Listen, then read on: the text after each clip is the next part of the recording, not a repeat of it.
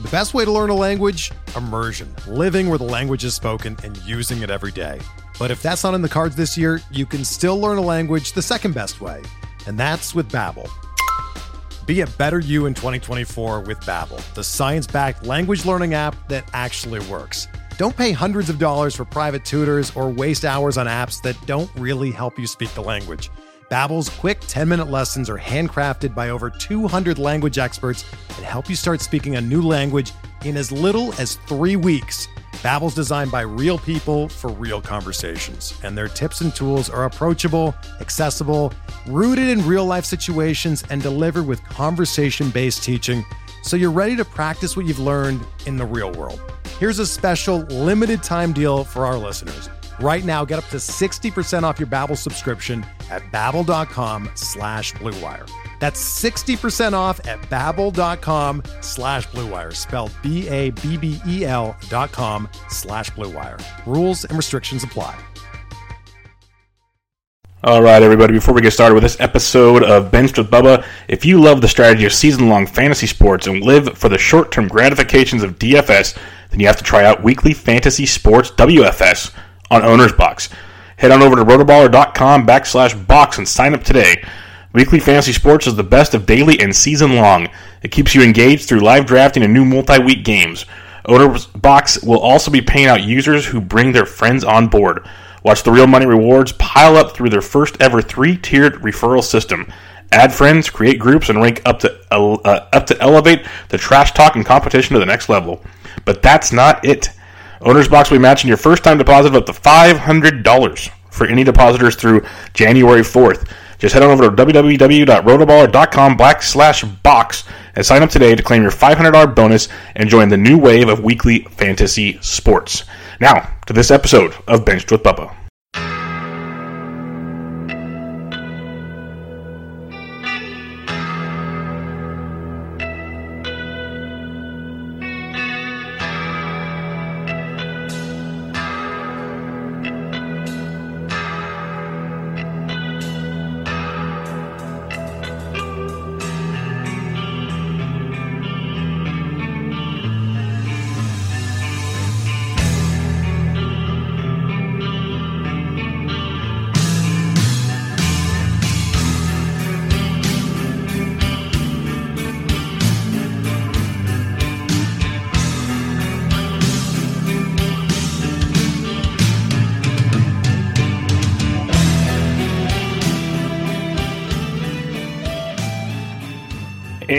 Welcome back, everybody, to another episode of Bub and the Bat Flip, episode 66.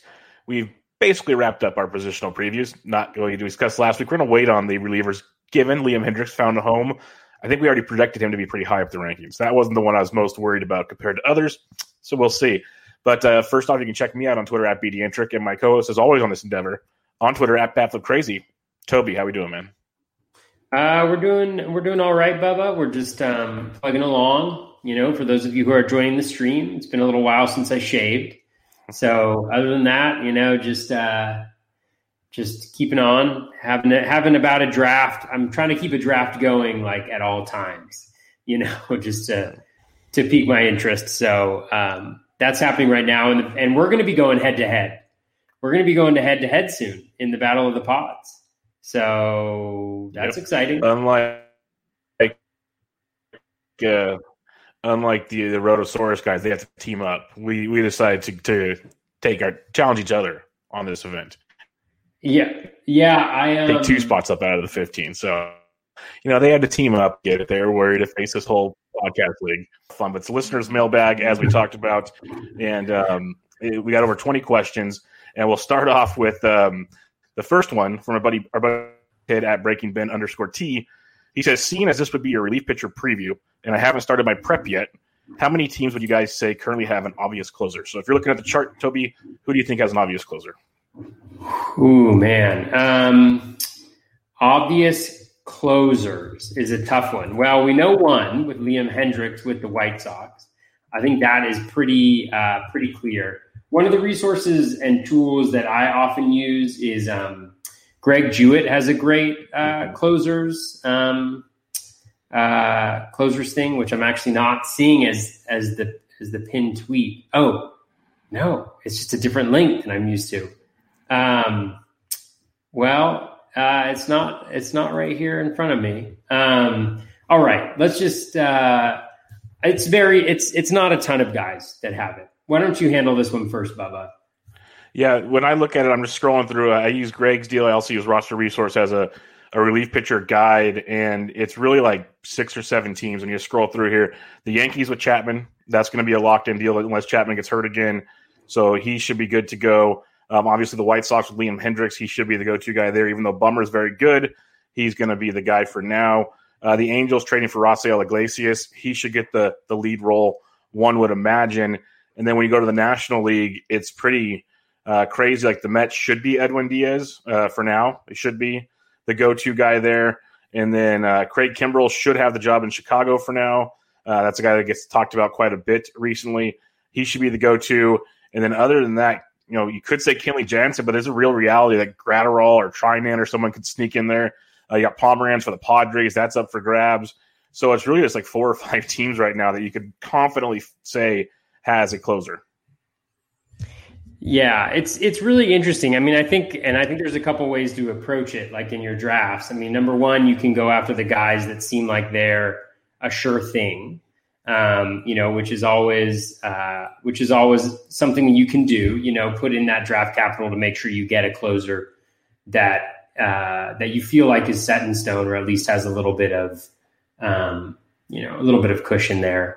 But I actually kind of I kind of like it. I mean, I think that you know, as somebody who doesn't invest a lot in closers up front, I think there's an opportunity, depending on the type of league that you're in, to take advantage of some of these um, situations where there isn't a clear guy. And it could be that you're spending two later round draft picks trying to get the two guys that you anticipate are going to be part of a committee or who have the best shot. Um, but you know, and that's kind of generally how I approach it. Like one of the a couple few guys that I've been getting a lot of are Hector Neris, for instance. I got my Phillies hat on. Um, and I like Hector Neris a lot. He was the closer towards the end of last season. He's, he seemed to straighten things out a little bit after a rocky early season. And, you know, and I, and I think there's some, uh, I also like to get guys that kind of have not necessarily clear backups, but cheaper backups. So like in a draft and hold, um, his name's Connor, I think Brogdon or something like that like uh, who pitched really well for them. So he's kind of a later round guy. Chris Martin is another example. Like Chris Martin with the Braves, it looks like it's going to be a Will Smith Chris Martin combo, but Will uh, Chris Martin's going like 200 picks later. So I think it's actually an opportunity more so than a challenge. I mean, it is a challenge to get the saves, but I think it's also an opportunity, you know, to get some some cheaper saves and and not spend draft capital, but still have access to them. So no, it's definitely the, the truth. There's a lot of like since I named off maybe five teams that are qualified to have a closer right now. Like you said, that leaves a lot of draft capital for later. There's guys that really are worth looking into if you believe in their skills. Like I still like Hunter Harvey a lot for Baltimore. I, I could have said he was their go-to guy. I would imagine he's their go-to guy, but we saw once he got injured, they had like six guys get saved. So who knows how they'll handle that? They could rotate with him and Tanner Scott, the lefty. I wouldn't be shocked. Um, but like Tampa Bay's got Fairbanks, Nick Anderson, Diego Castillo. Wouldn't be shocked if they all got 10 plus saves. Really, I wouldn't. Um, that's just the way they roll that bullpen out. You got Jordan uh, Romano for Toronto. He should be the guy, but you've talked about Rafael Dolis before. Like, I'm not going to go through every team, but there's a lot of opportunities, like you're saying, of later round targets that you can definitely uh, make some make some hay with in drafts. If you're doing draft champions, drafting holds, uh, the best balls, all that good stuff, there's definite uh, late round targets to be made.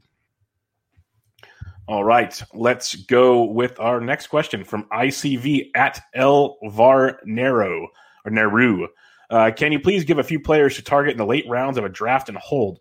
I noticed there isn't a lot of articles. Or I pointed him in a direction. He's happy with where he's going with the uh, uh, best ball exclusive with Brian Seymour. He's enjoying that.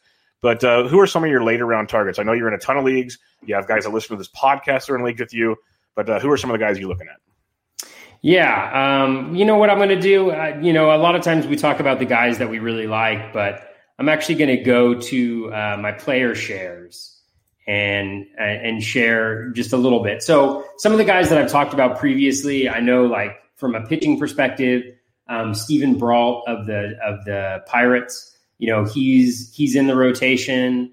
Um, he pitched really well towards the end of last season. There was some skill gains there. Um, I think he's a really good option. I talked about Eric Lauer. One of the guys I don't think we've talked about because he's util yet is uh, Miggy. Uh, generally, I'm not a huge fan of Miggy. Um, you know, I haven't I haven't had him in a number of different in a number of years because I don't think the price really fell to the point where it should.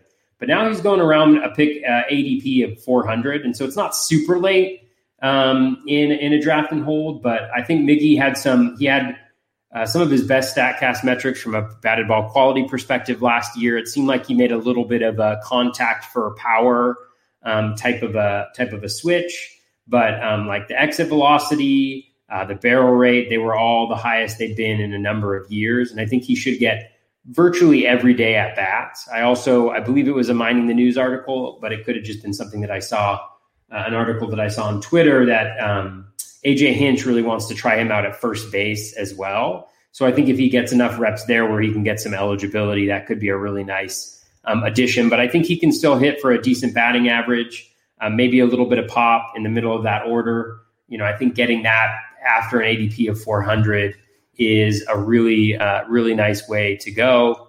Um, another pitcher that uh, I haven't talked about is Reynaldo Lopez. You know, again, this is towards the very end of, of of a draft and hold. But at the cost where he's going, there was an article this week as well about the White Sox and their new pitching coach who's been working with him on some mechanics that they think can get the velo back to where it's been previously. Um, and also, I mean, this is the same person who worked with Lucas Giolito to kind of help him regain his form. So hopefully they can they can work on um, uh, work on improving him uh, there.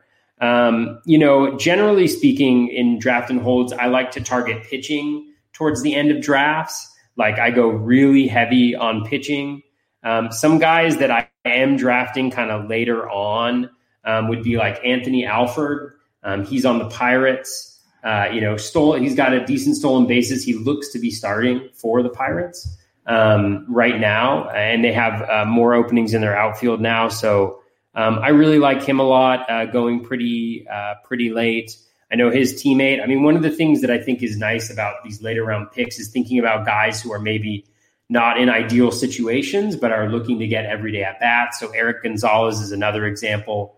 Third base source, shortstop eligibility. Um, you know, a guy who who actually had some decent Statcast metrics as well. So there's at least that glimmer of hope, in addition to the plate appearances um, that pop out at folks. Um, some other guys, Brian O'Grady with the Padres is a guy I have a, few, a, a number of shares of. Um, he signed a major league deal with them, so it looks like he is going to be at least on the major league team. And he brings some power, he brings some speed coming over from the Rays. So, I mean, I think that that's the general profile of guys towards the end of drafts that I'm looking that I'm looking at. It's kind of like a combination of maybe guys who aren't in great situations who can have access to playing time right away, or guys who might be able to step in if, if one guy gets injured and p- possibly fill a need on my team. So maybe it's that they're filling a power void, maybe it's fit, that they're that they're filling some stolen bases or both. Um, you know, that's kind of the general type of profile in terms of hitters that I'm looking at later on. But the research tells us that you know that those later round hitters are less likely to hit, I think, than the than the pitchers are. So I generally try to focus on pitching late. Yeah, some of the guys I'm looking at, uh, and mine's more best ball centric than draft and hold. So if it doesn't help you, I apologize, but it's a similar concept. I think when we're looking at later players, uh, a couple guys I, am going for for speed and uh, upside in the outfield: Roman Quinn and Tim, uh, Tom Leca- Tim Locastro from the Diamondbacks. Those are two guys I've been getting super late in drafts. Um, We've seen them time and time again when they get playing time, they can run. Um, might not be there right away, at least for Quinn, even though I believe he was projected to start for the Phillies earlier this season. So if those two guys get playing time, that's pretty big. A catcher, I'm targeting a lot. I know no one really wants to talk about catchers, but if you're looking for a third or a fourth catcher for some reason late, um, Elias Diaz of the, of the Rockies, I'm getting in like the 48th round and later. Um, he's going to he's projected to start for the Rockies in the draft and holds where you get to set your lineup every week. I, I believe like your DCs, you're setting your lineup every week. You can get to play them for those Coors weeks. Like those are that's a big pick for me late in a draft in those kind of formats. And then pitching is, is huge, and this is where it goes back to the relief pitcher question we just had. I was just looking at like a lot of my drafts right now. I've had a ton of Hector Neris late in drafts because he just sits around there. Um, I have a lot of like either Jordan Romano or Josh Staumont. Staumont's that was before Greg Holland, obviously got signed to Kansas City, but I still like Staumont's profile. And then it's jumping on pitchers like Jay Happ. I know he hasn't signed yet. He's going to sign somewhere. He's going to get you innings late. He's going to fill in stuff for you.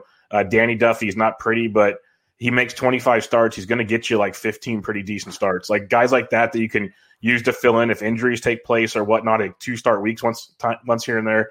I take advantage of that because they're not sexy players. That's why they fall so much. But they're going to be in the rotation unless they get hurt, and that's a that's a big thing for me. So kind of those boring starting pitchers late, or those kind of relief pitcher chances we talked about. Those would be the guys I'm kind of looking at later in the draft. All right. The next question we have here is from our buddy. Oh, I'm going to save that one for last because that's a fun question. That doesn't involve fantasy Ooh. baseball. Wow, I'm excited. Uh, Triple Play Fantasy asks, this is for you specifically, Toby. If you had a time machine and could go back a few days, would you draft Giancarlo Stanton again? Oh, that's a good question. Uh, probably not. so I drafted for folks who um, on Twitter, I just posted, I drafted Giancarlo Stanton for the first time ever.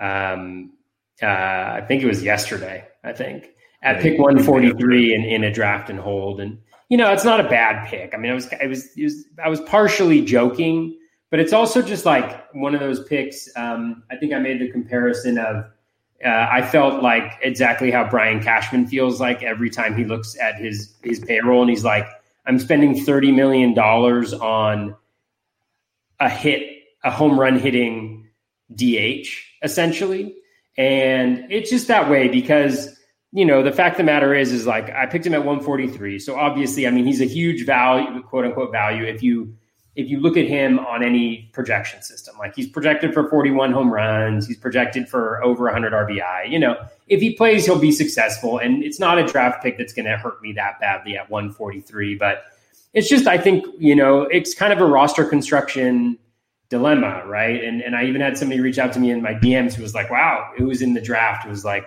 "Wow, a, a Stanton pick. That's that that was a real surprise."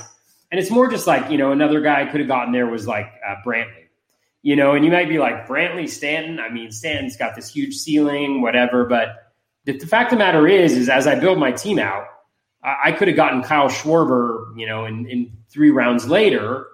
Is he is he on a per plate appearance basis as good as Stanton? No. But would I be surprised if they had similar stats at the end of the season?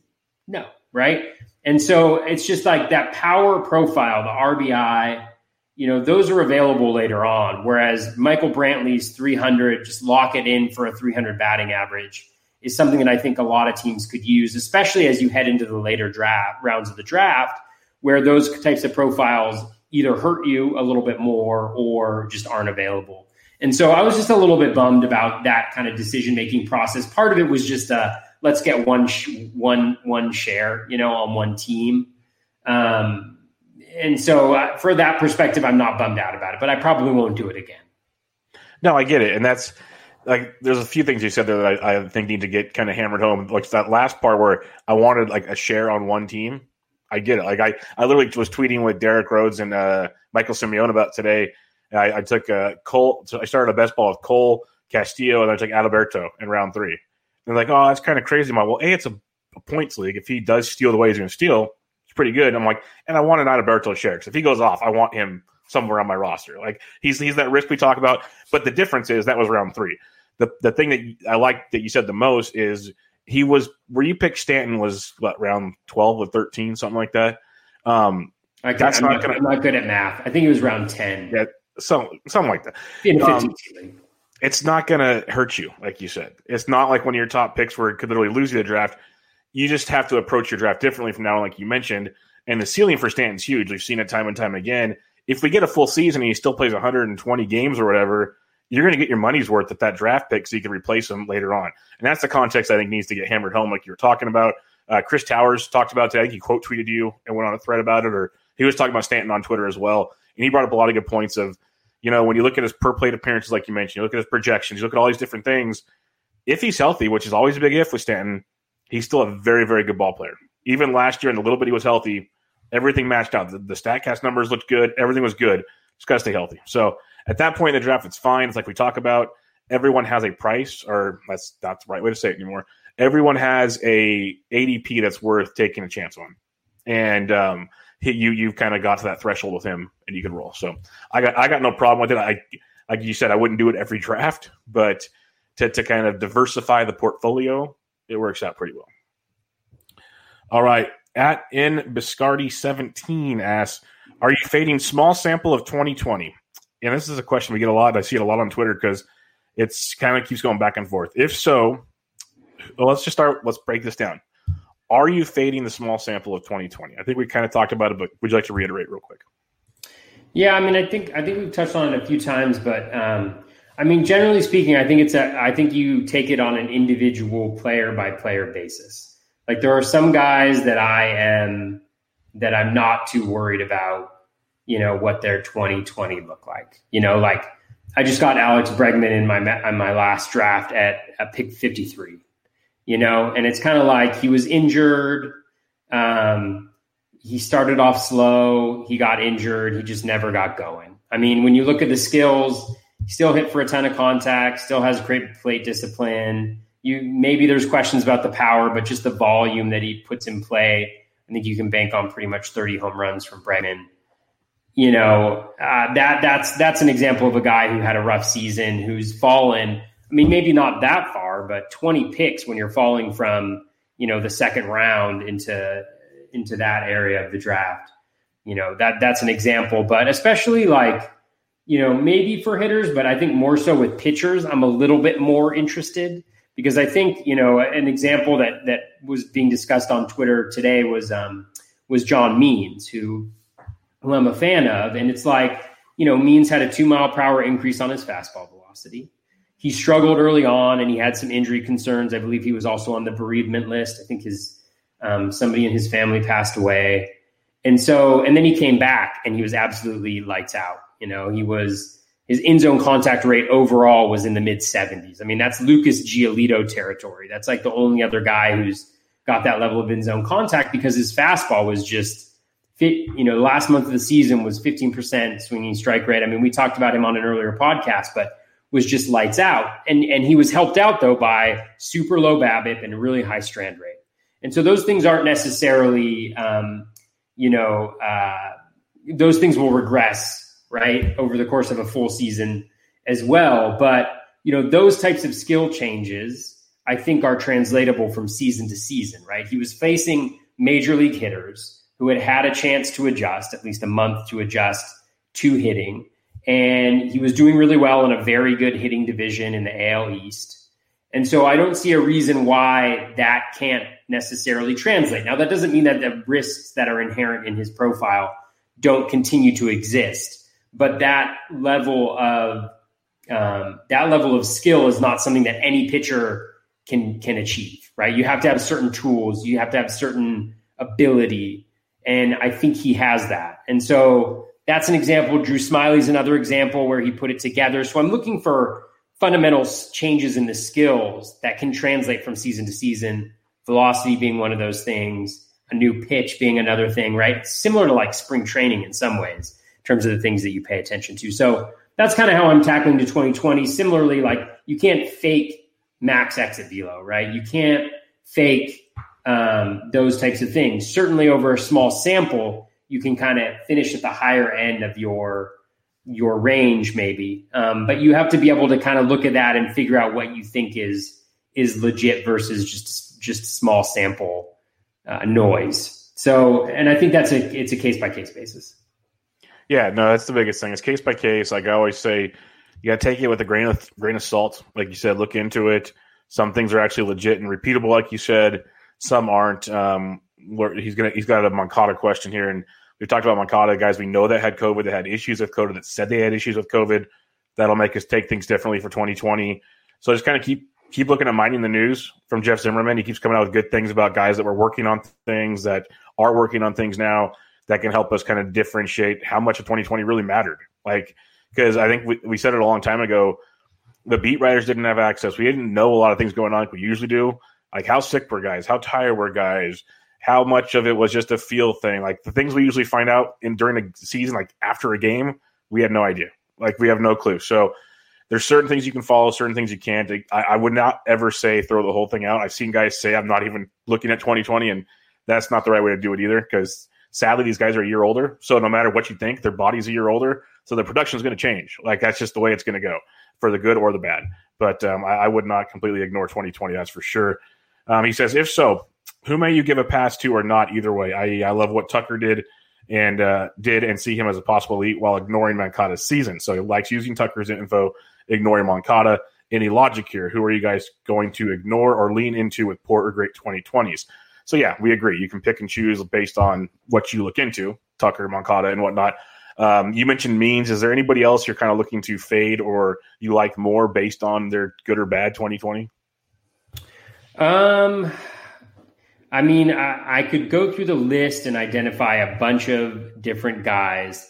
I mean, there's just things like I mean, it's all, I think it's all just about trying to figure out what do you think is the true talent level of this player and like what is their, you know, what is, what is their, what is their 2021, you know, draft stuff. like Jose Abreu, I believe everything that he did last year, right? I mean, like he was a really, really good hitter, but I also don't want to draft him at pick, you know, 36, right? Where he's going right now.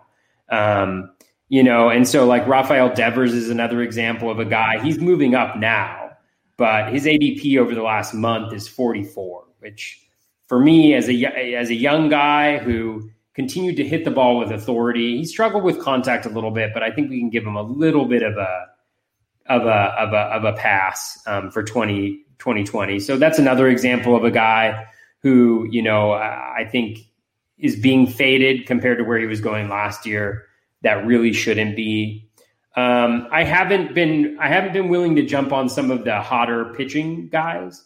You know, um, uh, like Zach Plesac. You know, I like him. I think he showed some really good stuff, but you know, at the draft price that you need to pay for him right now, I'm not willing to go there. Similar with Corbin Burnes. Again, both pitchers that I like, but I just, you know, that, that seems to be a little high for me, which I could certainly could certainly be wrong on that. Um, so I think there's a lot of different guys. I mean, some of the guys like Yuli Gurriel is a good example of a guy I love who like has fallen way back. I mean, not that far back, but you know, there's just so many boring veteran guys that, that I think Altuve is another example who's fallen way too far as well. So there's a ton of them, and I think I'm more interested in those guys than the guys who maybe you know made a jump last year that that are up there. You know, Trent Grisham is there's kind of like that group around 50 pick 50 to 55 where you have to pay a lot for guys who did really well last year. So those are just some examples. I think you could kind of go through the ADP and and see them in each round.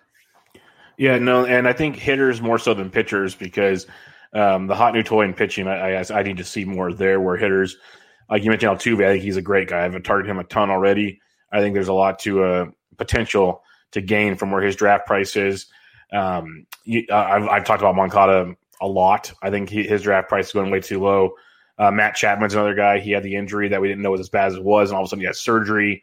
He's supposed to be okay now. So that's uh, another another guy that's going super late compared to where he should go. Uh, Jack Flaherty's a pitcher we've talked about here that um, you know last year was a borderline turn guy in the one two turn. Now he's more the two three turn in drafts, and he just had a complete COVID season. That's the best way I can phrase it.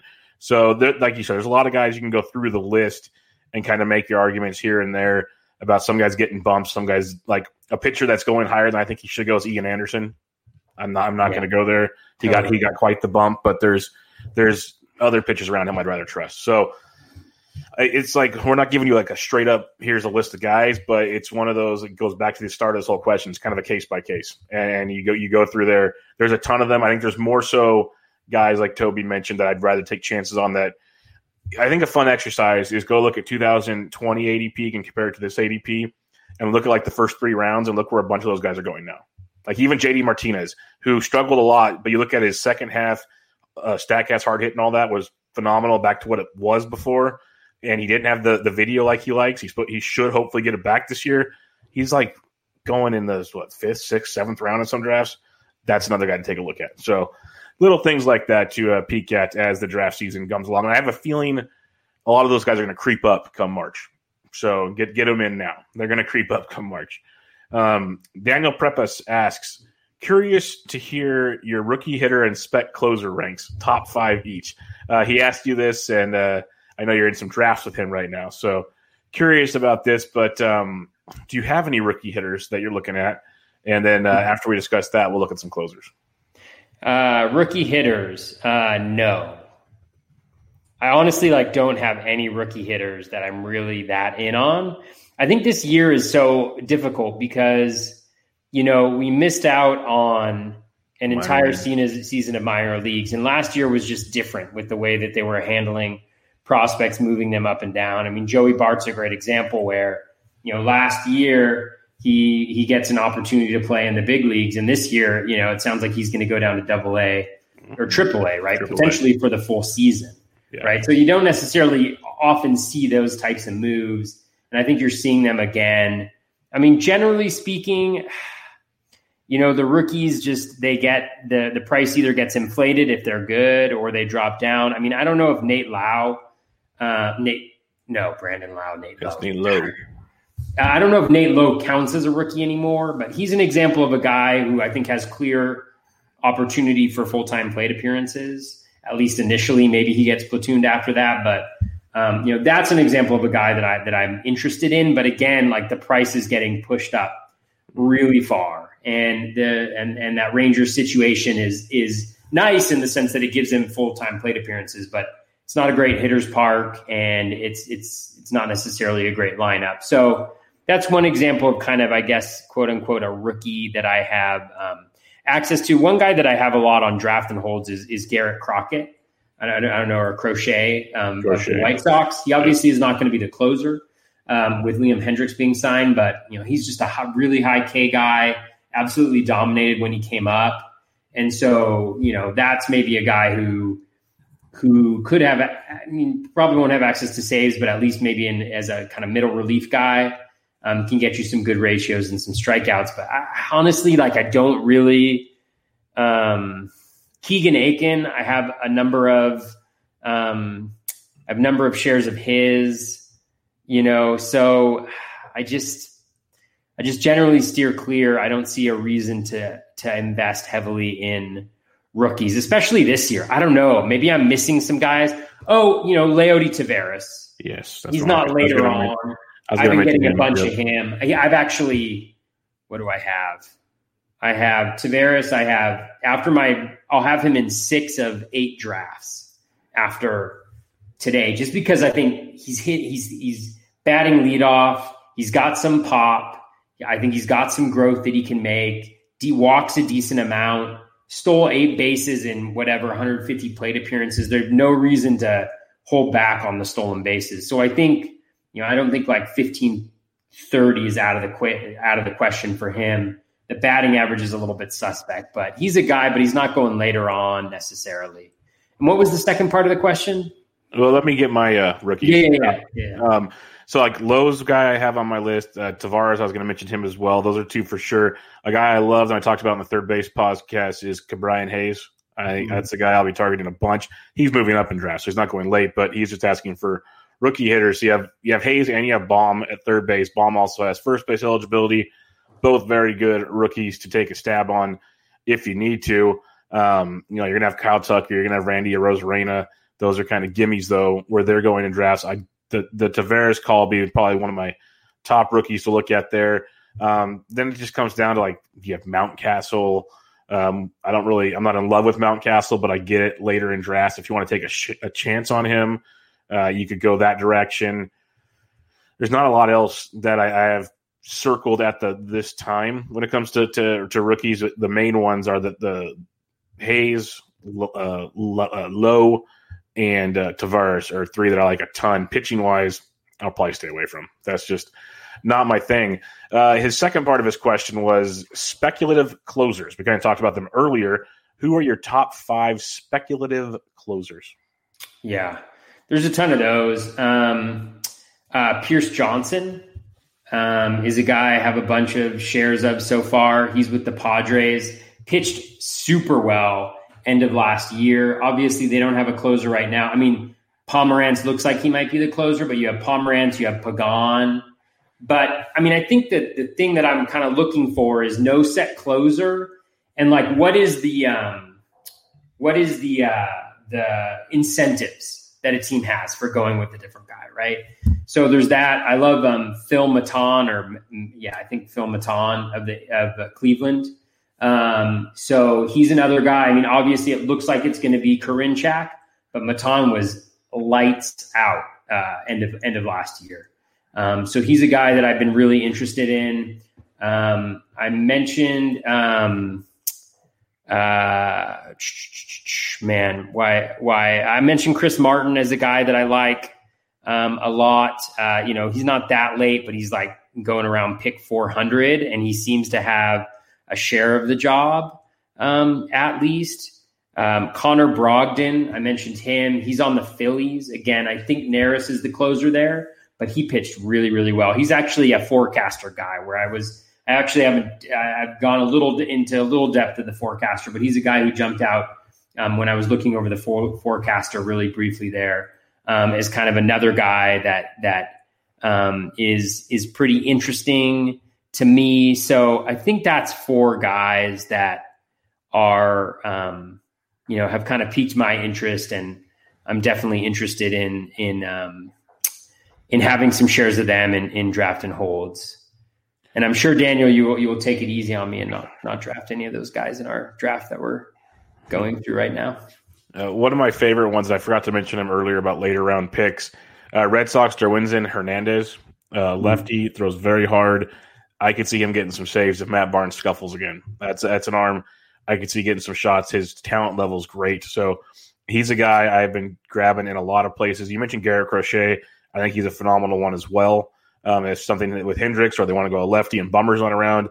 Um, you mentioned a, an Indian, but uh, Nick Wittgren, like Karinchak should be the guy, but there's already reports coming out that Nick Wittgren is a good chance to jump in there. So that one's uh, one that might be closer to happening at the moment. He's a guy that's uh, quite interesting when taking a look at that. And then, like when you look at Oakland, they say Jake Diekman, but JB Wendelken is a machine when it comes to fastball to strikeouts. Uh, a lefty. Wendelken could snap into some saves as a righty, so I don't mind him at all. Uh, Jonathan Hernandez in Texas. Uh, Leclerc should get the starts and saves. I like Jonathan Hernandez a ton in Texas. Uh, I think he's got better pitcher overall, period. So I think he runs into some as well. So those are some of the guys I've been targeting for now. There's a bunch you can look at. There's a lot of committee situations coming up, but those are the main guys that I would. And I guess I'll give a I'll give a Giants one here. If Reyes Moronta is healthy, he should be the closer. I'm just going to say that one. So right now, reports are he's healthy. If he actually comes into spring, Reyes Moronta is one to uh, go take a chance at. Like that one quite a bit. All right. The next question on the show is, I believe it's from Preppus again. Nope, nope. It is from Zaddy Guerrero Jr. Who is your favorite hitter that had a sub 200 batting average, a 300 OBP, oh, and a sub 300 OBP in 2020, minimum 100 plate appearances? Um, Bryan Reynolds, Evan White, Jock Jams, Calhoun, I believe that was Willie Calhoun, um, Niko Goodrum, Dalton Varsho, Tyler O'Neill, Shed Long, Omar Narvaez, Rougned Odor, Adell Kingery, Renfroe, Gary Sanchez. So to that long so list, many, so many of them. Who's your favorite I mean, one? if you went by, if you went by the number of times I've drafted a player, it would probably be Varsho. Um, I mean, I think Varsho is just a just we talked yeah, about him in the catcher. I mean, he has a chance to really blow up that position. He plays every day in the outfield. You know, um, I mean, you're looking at. I mean, I think the projections would have him close to 20 stolen bases at that point from a catcher, you know. So you're talking about uh, of Falefa type stuff with a little bit more power, theoretically. Again, he didn't do well in his first year. Um, outside of that, Bryan Reynolds. I think I think there there really wasn't anything in the profile for why Reynolds should have been so bad. I think there was actually some areas of improvement, like his barrel rate, and I think he's going to be in the middle of that Pirates lineup. I think he might steal steal a little bit, hit for high batting average, decent amount of power. So uh, of the list that you mentioned, I think it would be Varsho and Reynolds that I am most interested in, and, and who I have on on the most number of my teams. I'm actually really sad. I was going to get Bryan Reynolds in a in a my draft that I'm in right now, and somebody took him a, a couple picks before me, looking for that late batting average. It would have been beautiful, but was not meant to be. Would have been beautiful. Uh, Varsho and Reynolds, I agree with those two for sure. The third guy that I would have put on this list, Evan White. Uh, I know we talked about him in the first base position. I haven't really drafted him yet because at that point in the draft, I already have three or maybe sometimes four first basemen because I've been a little more aggressive on them this year. Because I, I, I, like Evan White. Not sure I want to re, re, have to use him every week right now. That that's the thing. But I do believe there's a bounce back. We talked about the strikeout rates and the swinging strike rate and the the contact rates. Everything last year was so far out of whack compared to what he did. Yet his hard contact and everything was it's like the quality of contact was still very good. So I believe there's you know uh, like a regression to the mean situation, and he'd still be like a 250 to 260 hitter with power. And I think that's a lot better than what you know below 200 hitter we saw last year. So I think Evan White's a guy you can definitely target later in drafts if you're needing some first base or corner infield help. AOK underscore Tigers fan asks draft strategy for hitters. If there's a run on a position in the draft, when do you decide to reach to make sure you get someone acceptable at the position versus sticking with your list and taking the next player on your list, regardless of position. So when there's a run, Toby, when do you just decide to jump in on the run, even though it's not technically the quote unquote next guy up for you? Or do you just say, screw it and I'll deal with it later? Yeah, I think it really depends on the player and the position. Like a good example would be, you know, you know, as you're building out your team, I mean, you should be thinking about the types of profiles that fit into your team at any given time during the, especially when you get later on. So we're probably we're talking later on in the drafts here, generally speaking, with the runs. You know, because if it's earlier on in the draft and there's a run on a position and you don't really like the the next guy up, well, you might not like that next guy up, but okay, let's say that that's going to be the worst position that you have, right? Like let's say there's a run on second base and you'd have to push up a, the next second baseman that you like the most to get him to make sure you get him. I'd rather just wait on the position and maybe have that be my weakest position and, and reach ahead if there's a clear, clearly other guys who are better than that player or fit my team a little bit better than that player. So I would say that generally speaking, but it really depends. I mean, like in my current draft right now, I, my catcher two spot was was open, and I wanted a little bit more batting average help, and so I felt like you know, Yadi Molina was an important guy for me to snag there, even though I think there's some fairly similar catchers, maybe. So I don't know if I pushed him up a little bit. His ADP is like 288. I think I got him at 248. But I just like him, and I know that you know if he's if he contributes like he's supposed to, if he hits his projections, then it'll be a, a plus pick. So it really just depends. I think a lot, and I think what you should be thinking about maybe more a little bit is the types of profiles that you're going to need at the remaining positions on your team. So if you need batting average in your late in drafts, then that's going to dictate you maybe being interested in certain hitters within each position. So like first base, it does not have a lot of high batting average guys late.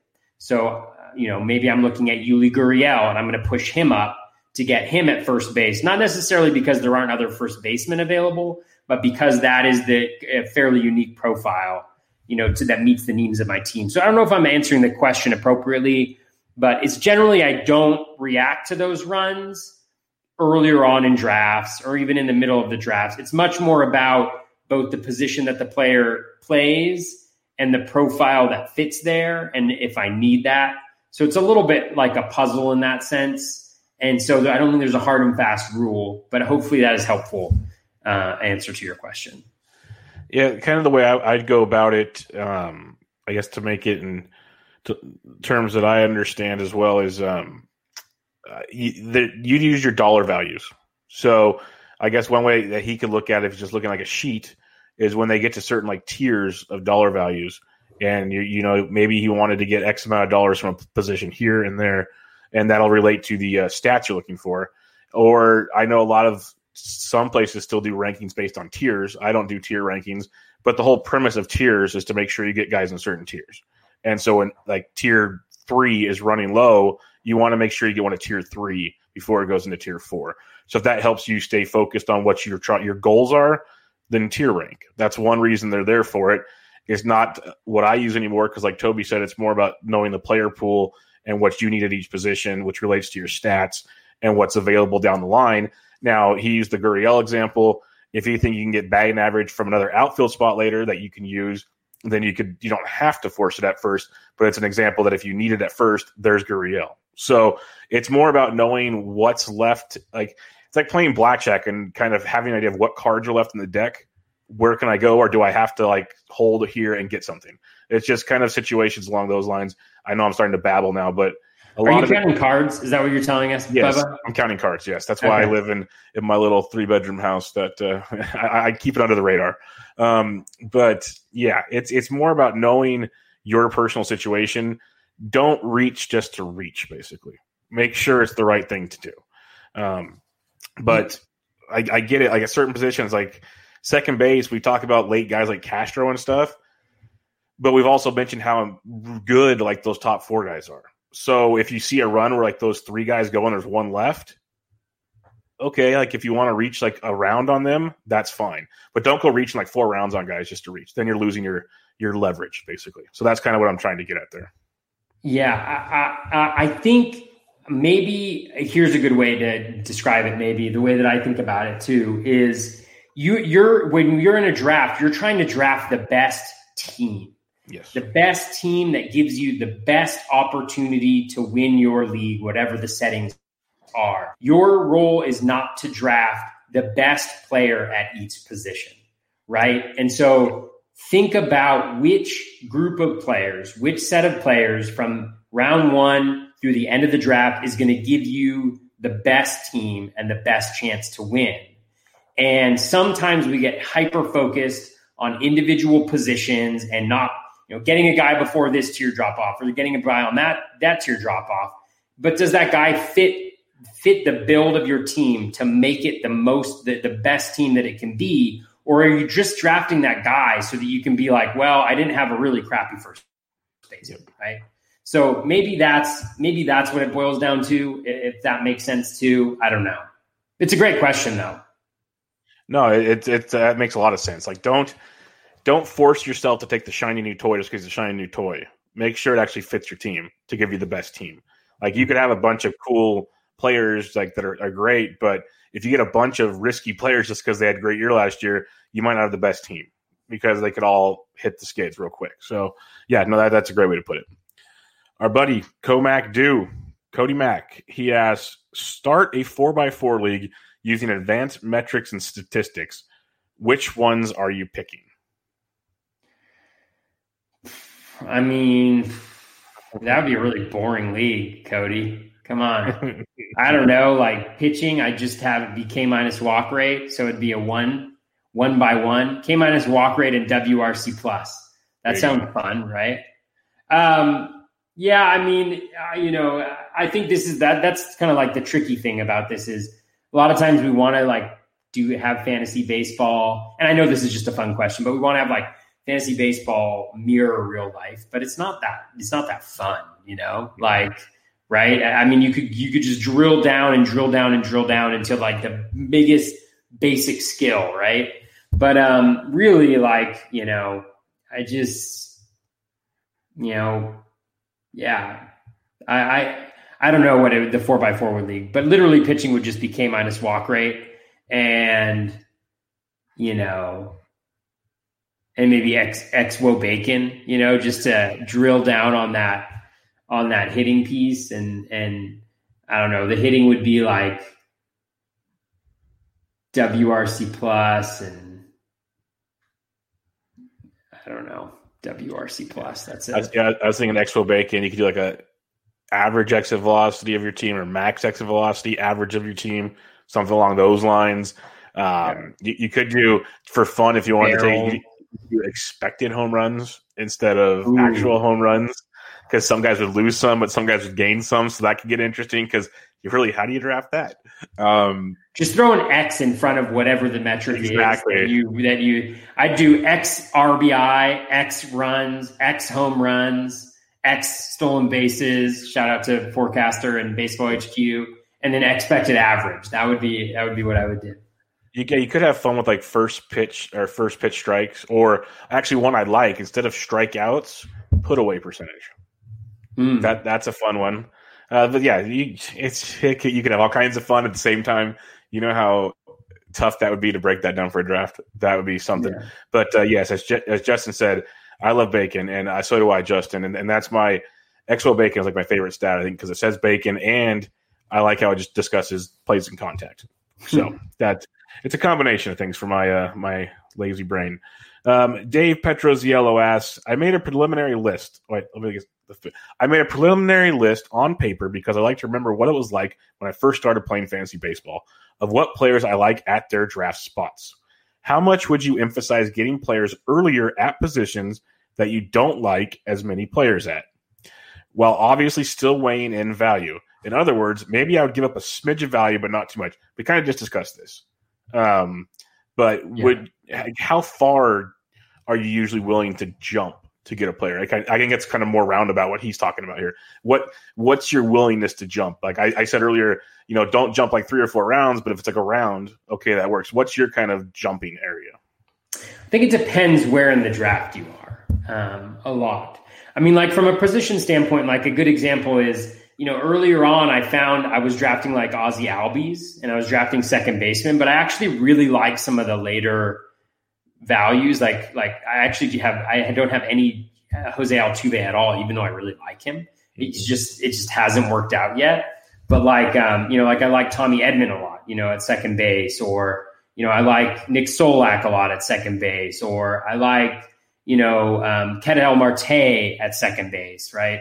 So there's just like all these guys that I like later on in second base, and so in that particular sense, maybe I was like, nah, well, I don't really need to prioritize Ozzie Albies. I feel like I can get you know, a pretty good second baseman that I feel like is a value that's good to me. I mean, one thing about jumping rounds, I think, is that earlier on, there's more differentiation in terms of values, right? So, like, maybe your round one guy is like, and I'm just making this up, don't, is like a $30 player. And then your round two guy is a $25 player, right? So there's like a $5 valuation difference. And then your round three guy is a $20 player, you know, and then the next guy's a $15 player. So there's actually a fairly different, big difference in terms of value there. But when you're drafting around pick 150 or 180, the difference is like the difference between 150 and 180. I, should, I should actually just look at my my valuation spreadsheet.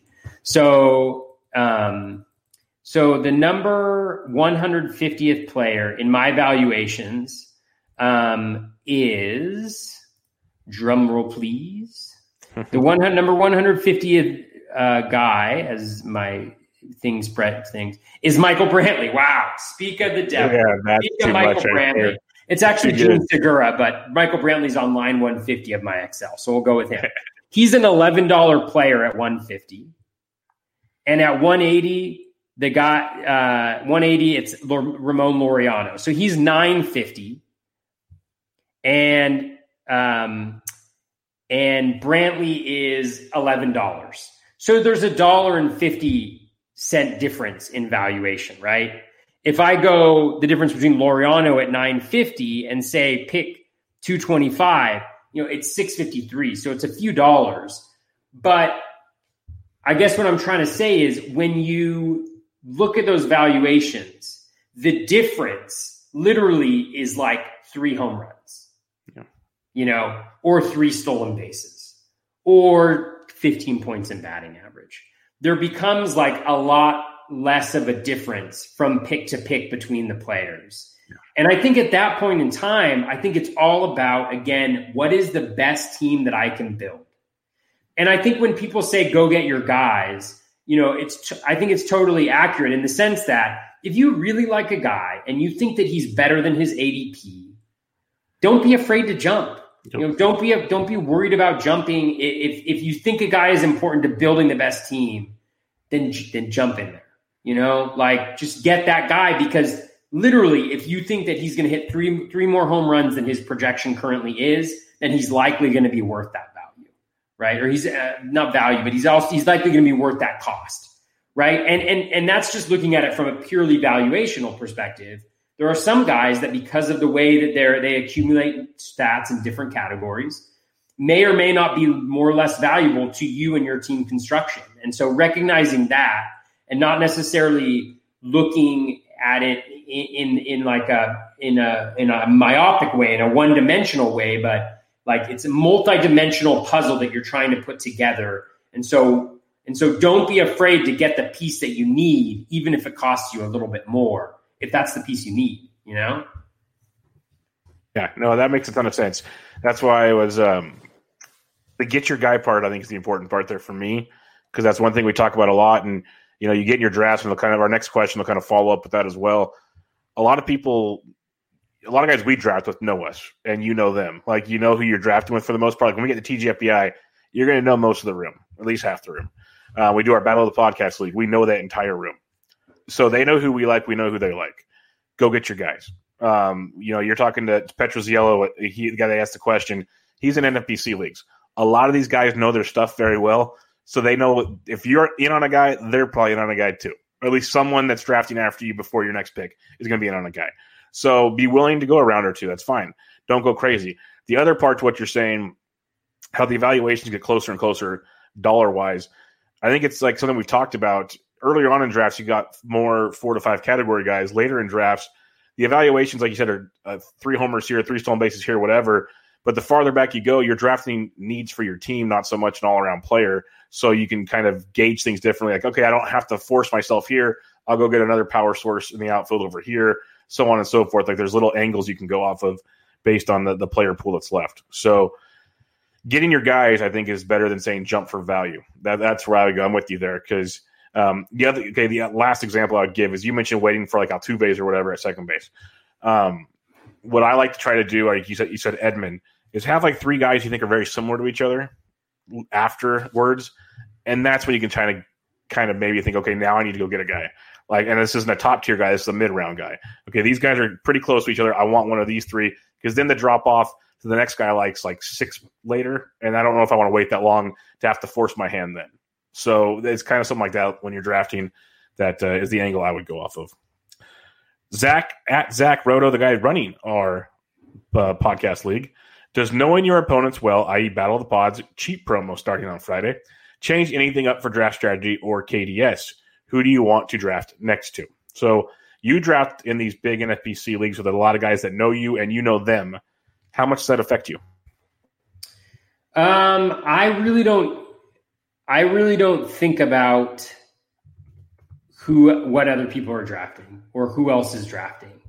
Um, the only way it comes across my mind is yeah, if I know that a guy is is in, if I know that a player is a player that I'm playing against is into a certain player, and I'm also into a certain player, then that may impact the way that I draft them, right? So, and and I think you know, and, and there's so many different variables, but generally speaking, I don't really pay attention to what other people in the draft room are doing, you know, because I'm, I'm, you know, and it's easier in a draft and hold to focus on like what else is happening just because you have more time. But I'm pretty much focused on trying to build the best team that I can in that draft space. And again, like it's not that I'm going to ignore information. Like, you know, you're drafting 12th, I think, in our draft, and I'm drafting 14. Yep. And so I know that you know the guys that I like, right? And I know the guys that you like. Yep. But and so maybe I'm going to be like, well, Bubba's definitely going to take this guy in the next two times that that that it goes through him. So I need to pick draft this guy now, or else I'm not going to get him, and I need to figure out what I'm going to do. But there are maybe like one or two instances in the draft where something like that is going to happen. And generally speaking, you know, the only time I would contemplate hopping that is if I'm like, this is the guy that's available and I really need this profile. And this profile, I don't really see it anywhere else. And so I gotta maybe jump the guy that I regularly would, would get in this instance because Bubba's there. But you know, you know, and it kind of gets to that that idea that like, you know, yeah, you you share what you do as an analyst and people pay attention to it, but when you're in the draft room, guys want to draft their teams, right? And they and they're and they're and they're smart and they want to you know, and they have the guys that they like, and they may be the same as me, they may not be the same as me, but they're going to draft who they want to draft. They're not going to draft the guy because I'm I, I like because I'm because I, I I think they're good. You know. Yeah, no, I'm with you, and I think like the other example is it might be more important in the middle of a draft when we're, we're at the turn like this, worrying about what I'm doing when there's like 28 picks between your two picks or whatever it's a lot different, like where I might have to worry about you're doing because there's literally like four picks or five picks until my next one, and you have two of them. So that gets interesting. But yeah, if you're sitting in the middle of draft, like say you're pick seven, well, now you got to think this way or that way.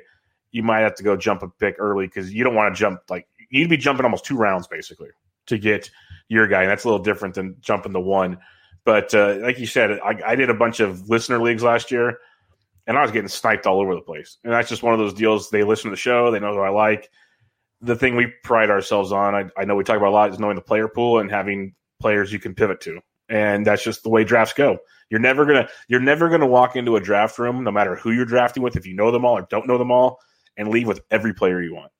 That's never gonna happen. So you have to be able to adjust on the fly. And hey, maybe it's a little more challenging because they know who we like.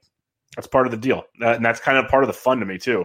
I, I, I like having to kind of think, hey, do I really want to take this guy here? Or can I wait and take this guy here? That's part of the fun of drafting. Like, can you can you still fill your team out here instead of just literally walking in and going, hey, I scripted this out and I know I'm going to get all these guys. I'm going to walk away now, type thing. That's it's just not the way it's going to work. So roll with the punches. Uh, Richard Sands asked three offensive players and three starting pitchers you're looking at after pick 500 for DCs and best balls. So give me three offensive guys after pick 500, Toby. Three guys, three offensive guys after pick 500, huh? Yep. Um, all right. I really don't draft a lot of guys after pick 500 who are on offense. Let's see what we got here. Um, I mean, I mentioned Al- Anthony Alford. I think just you know he has access to playing time. I think he's um, he's pretty good. Uh, who else? Oh, an- another guy, um, Jason Vosler. Uh, he's with the Giants. Um, you know, he he actually has a pretty good projection. Um, he's he's kind of like an older minor leaguer who's hit really well. I want to say, did the Giants did they, they did they take him in the Rule Five or did they sign him or trade for him? I, I can't remember how they. I thought it was the Rule Five, but I honestly can't remember off the top okay. of my head right now. They, yeah. they gave up something to get him, which makes yeah. me think that they see something in him. So Vosler's another guy that I um, that I've been targeting um, later on. Um, gosh, it's so hard. I mean, literally, like you know, I really don't draft a lot of hitters later later on after pick 500. I'm trying to be accurate in providing you with with good things, but I'm just not. I'm not seeing guys that I'm really taking. Maybe Pat Valaika. I think he's after yeah. pick 500. He's 506. he's first base, second base, shortstop, and I think he may get some playing time. And he had some pretty good metrics. Yeah, he's um, a guy I, I, had circled. He played a lot towards the end of last year, and with uh, shortstop opening up there in Baltimore, he might get the first run as well. So he's an interesting target. Um, I mentioned Brendan Rodgers on the second base pod. If God forbid they ever had an opening for him, that would be a steal. Epic 508. So he's an interesting one in those deeper leagues. If you want to to take a chance there, I don't mind him. in there's Tim Locastro at 543. I mentioned him earlier for a late round steals guy.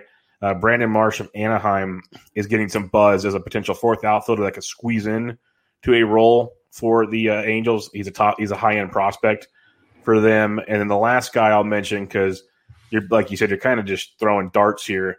I know you said three guys, but I want to give you this one more. I just had him circled. Where the heck did he go? Um, Brett Gardner's falling like crazy. That's always interesting, but I, I just can't can't force myself to do that one. But um, um, Josh Jung of Texas, there's a chance he gets some third base work with uh, if they do shift Andrus out of the way and move IKF over to uh, shortstop. Josh Jung, the rookie, uh, well, he would be a rookie because he's making his debut, but uh, there's a good chance he could get some run this year for Texas. Would be a guy I wouldn't mind looking at. Um, where do you have? Do you have three pitchers you like after pick 500? Yeah, I've mentioned a bunch of them already. Um, one guy I haven't mentioned before. I mean, I've mentioned like Lauer and Suter and Vasquez and uh, Reynaldo Lopez. So a bunch of them. One guy I haven't talked at all about that I'm into is Jeff Hoffman. Um, Hoffman was traded. He, uh, they traded Robert Stephenson, the Reds, for Hoffman. So clearly they see something in him. And when you look at him and when you think about Spincinnati, you know, and kind of the focus on spin. He's got a, a really high percentile, both fastball velocity and fastball spin. Um, and so I think that that's really interesting because just because of what the Reds can do and I think what they're looking for. And so he also has two pitches, I want to say. I think it's a changeup and a curve that both have 15% swinging strike rate on them in addition to his fastball. So he's already got two decent um, decent offerings. Let me just confirm that. I'm just gonna look that up because what happens to me, as people who listen to the show probably know, is you know I look at a lot of these, uh, I look at a lot of different metrics for pitchers, and then I remember guys being certain things, and then they end up not being, and then I look foolish. Yeah, so so his four seam only had a five percent swinging strike rate, but again, he's in Coors and he's got the velocity, he's got the spin, he's got a changeup that generates a fifteen point six percent swinging strike rate um, and a curveball that generates a 12.5% uh, swinging strike rate. And so for me, that's just a really interesting, um, I think that's a really interesting profile to be in there. The Reds are certainly looking to move some of the guys in their rotation, possibly Sonny Gray, which could open up an opportunity. Um, and they also have Wade Miley in their rotation. So, you know, it's essentially an open spot there. Um, but Jeff Hoffman is a guy that I haven't really mentioned before on any shows that I really like as well. Um, there's a there's a bunch of guys back here. Like I know we mentioned a bunch earlier. Darwinzon Hernandez is back here after pick 600. Uh, that's a guy I've been targeting quite a bit. If you want to play the saves game, you got Jose Alvarado back here, who could be splitting some time with Hector Neris. But uh, starting pitcher wise, Logan Webb around pick 580 will be in the Giants rotation. He's a, I think he's a good best ball draft and hold type guy because – we saw stretches of him being very, very good. We saw some hiccups with him. Um, there's a lot of volatility there, but when he's on, lots of strikeouts, uh, pretty decent ratios too. So I think Logan Webb, and he should have a spot in the rotation unless something really crazy happens. So I, I don't mind him, but man, there's a lot of speculative closers back here. Wendelken's back here. Um, our boy Vinny V's back here. This this is why Toby said he pretty much takes pitchers late. Like I'll sprinkle in some bats here and there, but you can make arguments in deeper situations like okay, Alex Cobb is not a sexy name, but when you can de- you can decide when he pitches, or they only take his best starts. Basically, he's still going to give you ten to fifteen pretty good starts. And in a deep, deep league where you have no roster moves, he doesn't suck. Like those are the kind of things that I like to take chances on later in drafts. Like Jon Lester's back here at six fifty. Like not great, but he's going to start pretty much every fifth day. He's going to sign somewhere and start every fifth day.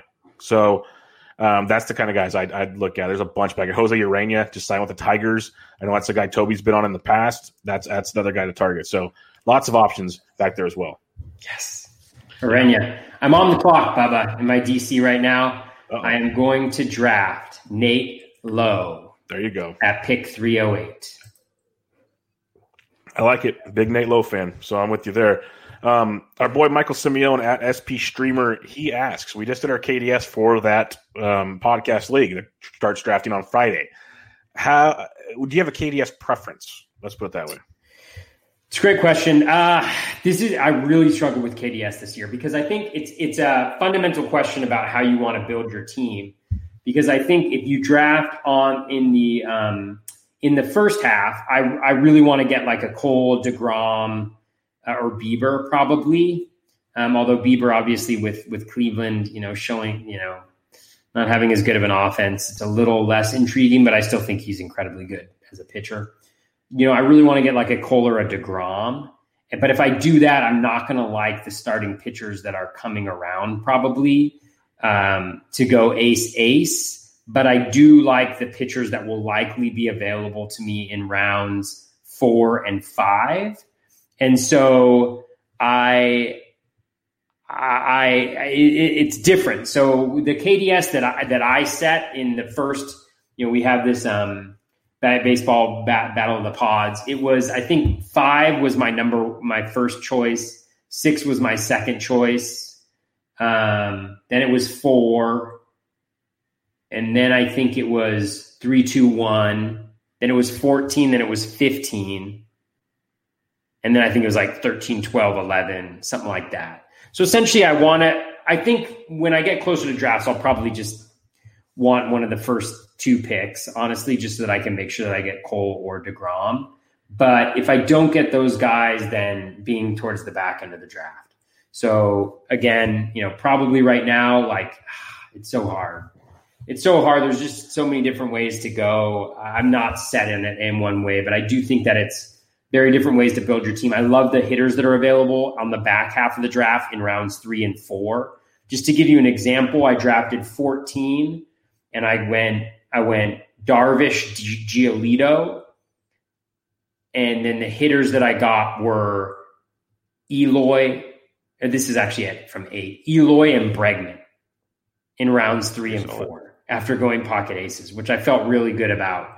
You, know, you don't get a lot of speed, but I feel like there is some speed guys later on that you can kind of put together. So I just think it, it, it's a really tricky one. I haven't settled on anything, but I think when it comes down to it, when the main events happen in March, I will probably want Gerrit Cole or Jacob DeGrom.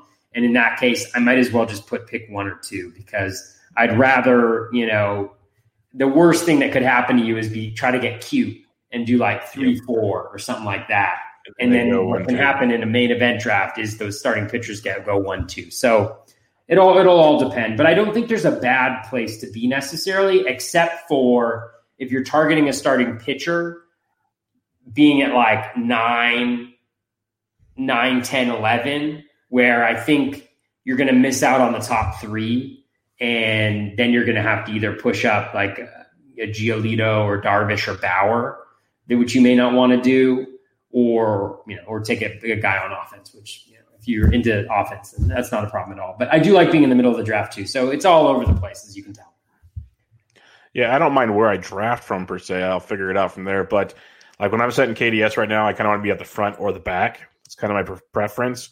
So I pretty much do one through four, and then I go from 15 and go backwards. That's pretty much my preference. I want one of the top picks to get one, hopefully one of the big arms or one of the bats I like a lot, or just put me in the back and I'll, I'll double tap back there and go. So literally, I, I, do one, two, three, four, 15, 14, 13, just go backwards all the way. So that's why when I got picked 12, that was like my ninth preference. Like I, I, never one of my top preferences ever. It just never happens. So I just laugh. I, I think I predicted it basically in our chat. I'm like, yeah, I'm not going to get. Like it's not like you, me, and one other guy. Three of us, I think, are the only ones that didn't get one of our top three preferences. Yeah. That, that, like someone said that. So, and we'll finish top three in the, in yes, the draft. I mean, exactly. when the season's over. So, yeah, that's all that matters. Um, our buddy at MS at SMMS seventy nine head to head. Do you consider Mondesi in pick 20 to 28 range because of his ability to almost give you a category on his own every week? Or give me your top. Or, okay, well, he has multiple questions. So in a head-to-head league where obviously it's it's a new slate every week, do you consider a guy like Mondesi to move up in the draft for you because he can win you a week no problem? Uh, no, I mean I don't play head-to-head really, so I'm not good to answer this. So I'll make it very short, I promise. I probably would not draft a Mondesi type in head to head. Yeah, I'll, I'll, I'll kind of add on to that. I would say no, and I'm I'm Mondesi fan here. Mondesi can win you one category. There are five categories, and um, if you want to, there's usually there's five hitting and five pitching. Um, if he's winning you one but hurting you in the other four, it's going to be tough to win those other four to help you win the week. That'd be the best way I could describe it for you. I love Mondesi but he's more enticing to me in a point setup or a season long where you can struggle with him, but get the total package by the end and you're fine.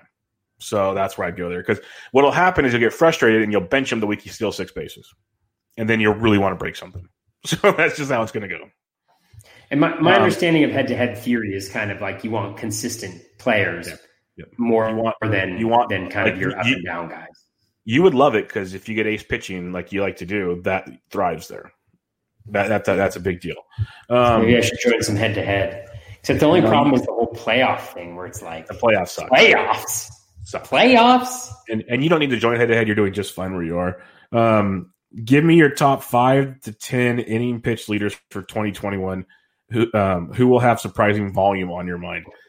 Do you have a top five inning pitch projection? or I guess you give them stream steamers or whatever. And I mean, literally, you probably just go from the top, right? The aces, yeah, usually Cole, they're drafted high. Jacob Degrom, Shane Bieber, Trevor Bauer, uh, Yu Darvish, probably Skip Buehler, Giolito, yeah. Nola, Nola's Castillo. Like if you want Scherzer, a later, that seems like a pretty good. If if you want like a later guy, Kyle Hendricks always gets innings. He, yeah. he he's a guy that he'll get you 180 plus. Lance Lynn, you know, is going or, later, which will be he'll be up there. Or a guy we talked about, Sandy Alcantara. He's an innings yeah. machine. But yeah, like you said, pretty much the top guys are the top guys because they pitch a lot. Yeah, the best way I could say it. I think you can get volume later on too. I mean, I think that that profile of like a Hendricks is a good example. You know, where it's like, I mean, I think like a guy like Keuchel, you know, can go pretty deep. Um, you know, guys who are more efficient with their pitches and generates a decent amount of contact are generally able to go later. So yeah. that, that's an important question. Like if he is doing head to heads, like he's asking, because you want to maximize your innings pitch because a lot of those leagues have innings pitch limits. So that's something to keep in mind. You want to make sure you're getting your best bang for your buck. Uh, he also asked, he was thinking of trying to close out his infield minus catcher in the first five or so rounds. Is that going too far? Second base and shortstop are just so worrisome late. I wouldn't make a point. We talked about this many times. Don't make it a point to have to fill out positions by a certain time. There's always kind of goes back to what we talked about. There's always ways to find spots to fill with, and like don't don't go crazy that early in the draft. Yeah, I, I agree. I mean, I don't think you should go into it thinking I want to build my team in this way, but I also think that you want to build from the back forward. So recognizing where the guys you like later on in the draft are, and so if you find yourself you know, like I often am being very interested in in the outfielders that are going later on because there's a variety of them and they fit different needs within the roto context. Then getting infield earlier on is is is certainly nice, but I wouldn't put a ton of pressure to do that. I think it's again try to build the best team that you can build using all of your your roster spots and don't be as fixated in in a um, you know in a strategy like that no, I'm with you there. Uh, in our chat, we'll go a quick one here. David Cole Jr. asks, um, "Do you have any quick thoughts on Michael Kopech or Dylan Cease? I know I like them both, but Cease needs to figure out his control. And Kopech, I don't know how much they're going to let him go after the injury. That's my two biggest concerns. Great arms. Um, they added some depth with veteran leaders with Lynn and company, but that's my two cents on them. Do you have any thoughts on Kopech or Cease? Yeah, I'm more interested in Cease. Um, the same article I mentioned before that about Reynaldo Lopez and some of the changes he was doing. So Cease has one of the hot, hot, one of the fastest fastballs in all of all of baseball. I think it's like 97, 97.5 averages, but he doesn't have great spin. He cuts the ball. You know, Sarris has talked about this before um, on rates and barrels and, and in other places. And so in that article, they talked about how the new um, I think it's Eric Eric Katz. I think is, is his name. Um, the new White Sox pitching coach is working with him on on improving that spin efficiency and, and getting him to cut the ball less, which I think could be could be huge for him. And so I'm really interested in him, especially that the price isn't too high. Um, you know, the, or the ADP isn't too high um, in the in the high threes right now. So I definitely think he's interesting. He's got the pedigree. He's got that fastball velo. He has the changeup, which we've heard is really good, but hasn't really shown it. He does have really terrible control. So, you know, that's always a, a risk, but I think there's opportunities there for him to, to be successful. Kopech, I just I just don't know. I haven't seen enough of him to really have developed a, a really strong opinion. There's obviously an injury history there, which is concerning I think the White Hot White Sox relief corps too is really strong. I mean, they have Hendriks now. We talked about is it Crochet or Crockett? I always call him Crochet. I'm probably saying it wrong, but okay. I've always said Crochet. Okay, so Crochet is good. Uh, Codi uh, Heuer, Heuer H E U E R um, is had, was also really good towards the end of last year. Evan Marshall was good. Uh, Matt Foster was also really good. So they have a number of really high quality arms you know, they won't have access to saves unless Hendriks gets hurt, I think. But um, from just a skills perspective, I think they're all all really good. I actually think Aaron Bummer is the least yep. skilled of all of them. Everybody seems to really like him as as a future closer, but he never had the K rates, and he's just not not. He wouldn't have been my my choice. But um, yeah, yeah. No, and I like the Cease call. Uh, he's a guy that he's shown life. Just if he could ever lock in consistent command he'd be scary good. Uh, that'd be great to see. Uh, Kyle McPadden asks thoughts on Christian Walker. Can you repeat 2019? I've said it before on the first base preview and others. He's a guy I love to target late. His overall profile is great. This last year was much more of a doubles year than a home run year. It's minor tweakage type stuff. Like if it gets a, a minor tweak back to, to normal, he is definitely back to 2019, if not better. Like his average was better last year, more doubles, so many things you look at it's one of those kind of Manny Machado stories. Just elevated a little more, doubles turn into homers. Life is good again. I think Walker, especially where he's going in draft, I think he's fine, totally fine. Yeah, yeah. I mean, I think he's solid. I haven't really targeted him um, much in drafts. I, I, I have do not have him on any of my teams, but I agree with Bubba in the sense that I think he's solid all around. Should get everyday plate appearances makes a lot of contact for a guy who hits the ball pretty hard. Does need to elevate a little bit more, maybe to get maximize that pop. But so everything that Bubba mentioned, I think he adds a little bit of speed at first base too, which is always nice. So. Uh, he also asked uh, two hitters and two pitchers starting the season in the minors that will make their debut in 2021 that you believe strongly going forward. I'm not a major prospect guy. I can throw you some darts, but uh, this might not be the best show to come to for that. Yeah. Like Brent Honeywell, but now he had surgery again. Forrest Whitley for the Astros. Good chance he gets he gets a shot. So he'd be a guy I'd look at. Um, but other than that, it's I'd say look at bad teams that might rotate through players. That'd be my best my best uh, option there. Um, when it comes to Tampa Bay, do uh, they start the year with with um, calling up their shortstop or not? I just totally blanked on the name. I oh, Wander Franco. Wander Franco, yeah, because obviously he's going to play eventually. So that's another guy. Does he start the year with them or not? It's time will tell on stuff like that. Yeah. So one guy um, who who I've been drafting towards the very end is Sherten Apostel, um, who's the Rangers. He's a first base prospect, has hit at every level, really good plate discipline as well, just kind of a masher. I think he got his debut. He played a few games at the end of last year.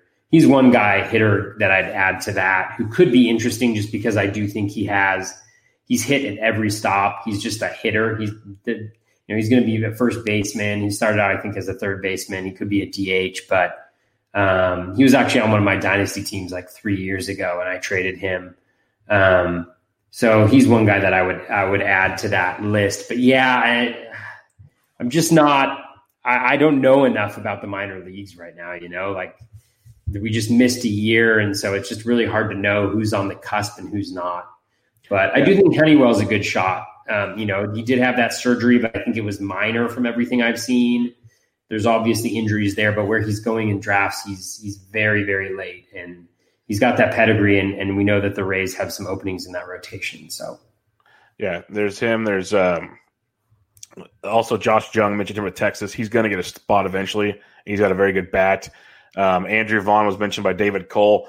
I think he starts the year with the team, but if not, he's a guy to definitely target as well to come up.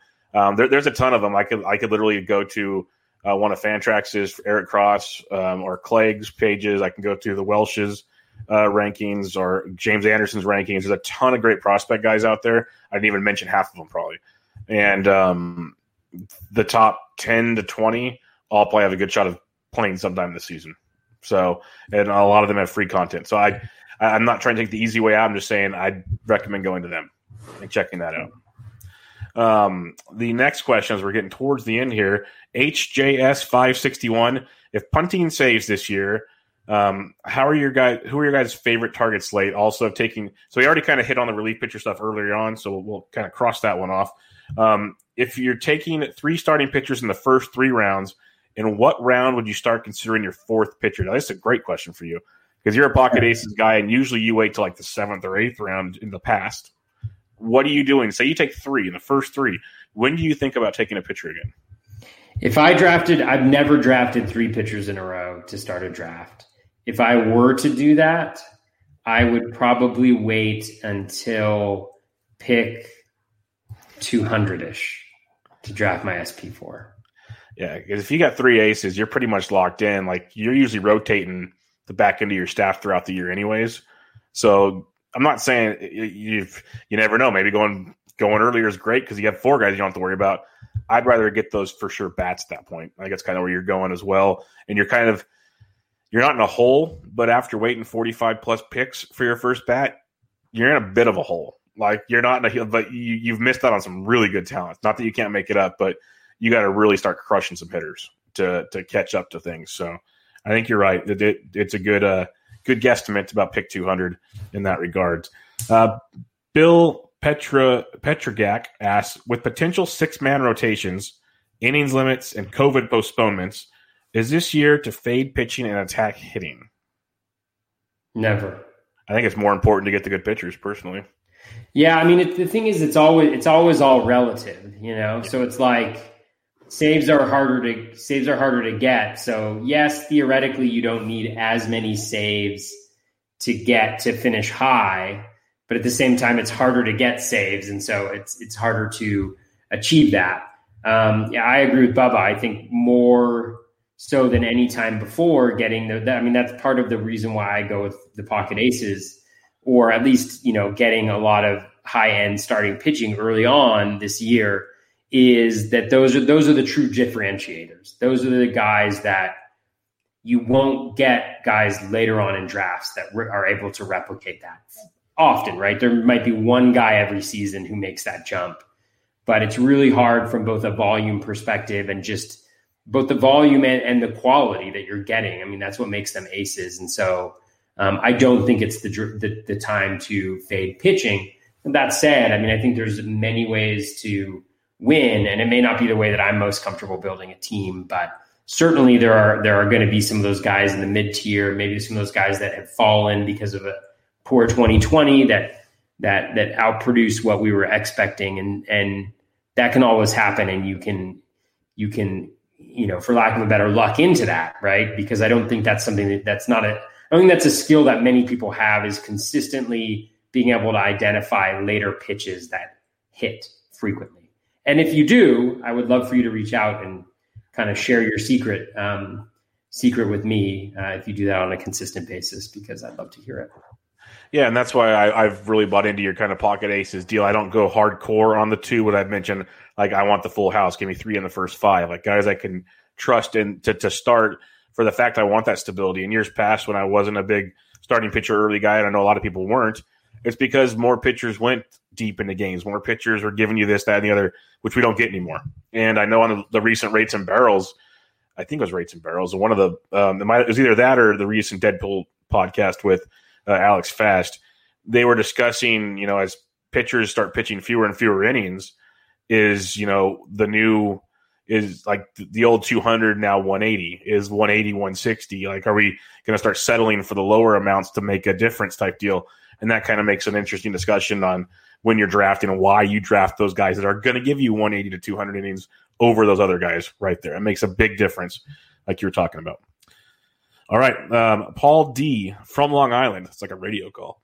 Um, longtime listener, NFBC player, big fan of the show. Question for the mailbag: Given the growing trend of teams using multiple relievers to close, how many how many relievers will you roster in DCs? Um, do the ADPs of known commodity? Okay, we'll start with that. How many would you roster in a DC with all those uh, questions up in the air? Relievers. Yeah. I don't know if there's a particular number that I hit. there's more like a group of guys, a group of players that I'm I'm after. So I would say I generally so I generally want two guys that are that I think are definitely going to be the closers. So just looking at the draft that I have right now, I drafted Jordan Hicks and Hector Neris. Again, you know, maybe it's 75% chance that they're closers to start the season or maybe even 50.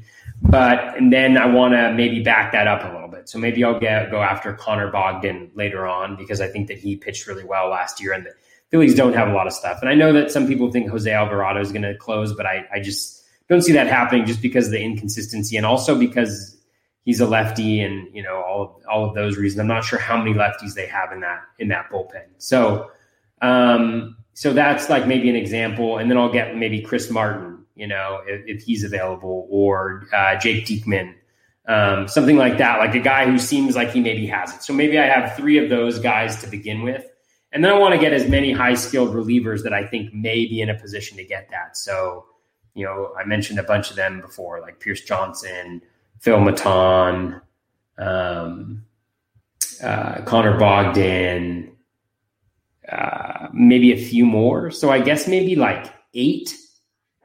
I generally want to have like 24 pitchers, I think, 24, 25 pitchers.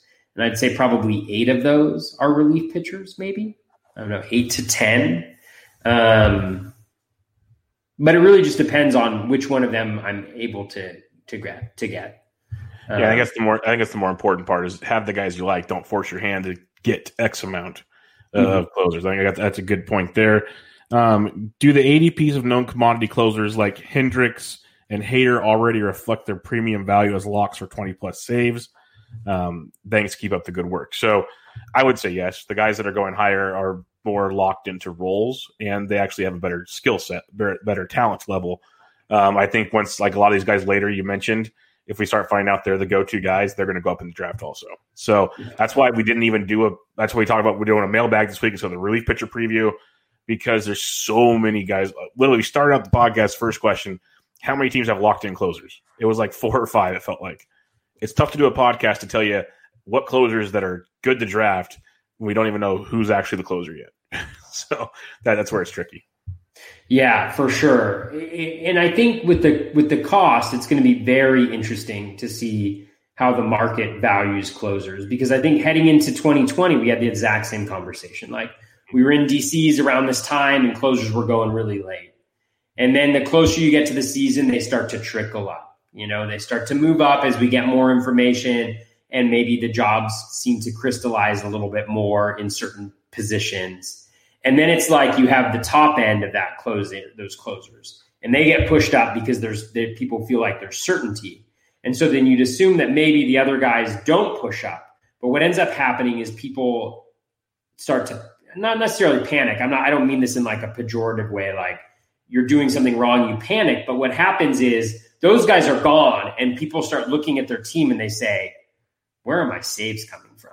And then you start to look at the next bunch and you're like, you start to order them and you start to say, well, I think this guy is 85% and this guy's 75% and this guy's 65%. Not that exactly, but I think that's the psychologically what happens to you. And then, and then th- that ends up moving those guys up because then that 85% guy becomes the next closer that goes. And then the next guy becomes the 75%. And the further back in the draft you get, the least confident, the less confident you are that that guy's going to be your closer. And you still feel like you need to get a closer and so what ends up happening is when we're making our drafts in March, our big drafts in March, they're always pushed up. And it's going to be fascinating because I think starting pitching is already pushed up to such a high extent. It's going to be so interesting to see how, with relief pitching not being pushed up so far, what's going to happen when that gets pushed up and just how everything kind of settles in 2021 as we get more information. I think it's going to be really fascinating to see. Um, and, and, I think that, um, yeah, and I think you're going to see it with Hendriks. I think Hendriks is start, going to start to be that fourth round in a 15 team league closer that starts to go, right? Instead of going around pick 68 or whatever it's going to be, it's going to be, you know, he's going to be top 60, you know, or top, top, yeah, 60. Yeah. Yeah. Now they're going to start moving. The other thing is there's a ton of guys that are going to close aren't even signed yet. It's not even like it's just good relievers. There's just closers that aren't signed yet. So, it like literally we thought maybe Bummer was going to get a shot or they were going to re-sign Colome. They wouldn't sign Hendriks. So it's just you, you, don't know what's going on right now. Um, so time will tell. Like you said, come March, a lot clearer stuff. Hopefully. All right. Time will tell. Great song by Bob Marley. I would highly recommend people go and listen to that. Great song. Well, and after you listen to that, our last question of the night from Dave Mendelson: Pancakes, waffles, or French toast? As this is an easy question, it's pancakes by a landslide. Well, why? It's not even close. Generally speaking, I would say ricotta pancakes. Ricotta pancakes are so you're really going fancy. Good. You're not going like regular. Nice and fluffy. I mean, regular is fine. Regular is fine. Regular is great. But ricotta pancakes are absolutely delicious. I mean, pancakes are so multidimensional you you slap you lather them with butter. You throw like a bunch of maple syrup on them. You get like whatever type of like fruit you throw on there. You can put like bananas in them. I actually have a really good pancake recipe. It's a three it's a three ingredient pancake recipe. It's like a healthy pancake recipe because um, I'm one of those people. It's um it's just oatmeal. Well, it's not really technically three ingredients, but it's oatmeal, bananas, um, and um, what am, why am I forgetting this? Oatmeal, bananas, and eggs. It, it, the basic is two eggs, one cup of oatmeal, two bananas, and then there's also baking powder, cinnamon, vanilla, and salt. But you just mix that up, and it's really good. It's absolutely delicious, and it's healthy. Justin, it is a pancake. I, it is a pancake and it's delicious. I don't want to hear it. It sounds more like a fancy dessert pancake, like a crepe. Uh, That's why when I think pancake, I think like you get the regular, just basic buttermilk pancake with a thing of butter and um, syrup. Like if you want to get fancy, then let's talk French toast. Like that's where the fancy is. You get some powdered sugar on there, get all the fruits you want. You get the different syrups like chocolate and you know caramel or maple syrup. You got all kinds of goodies there. Literally, you go to the Sunday shop. Guy that likes desserts as much as you do. French toast is right in your wheelhouse. I mean, let's let's be honest. Let's be honest about French toast for a second.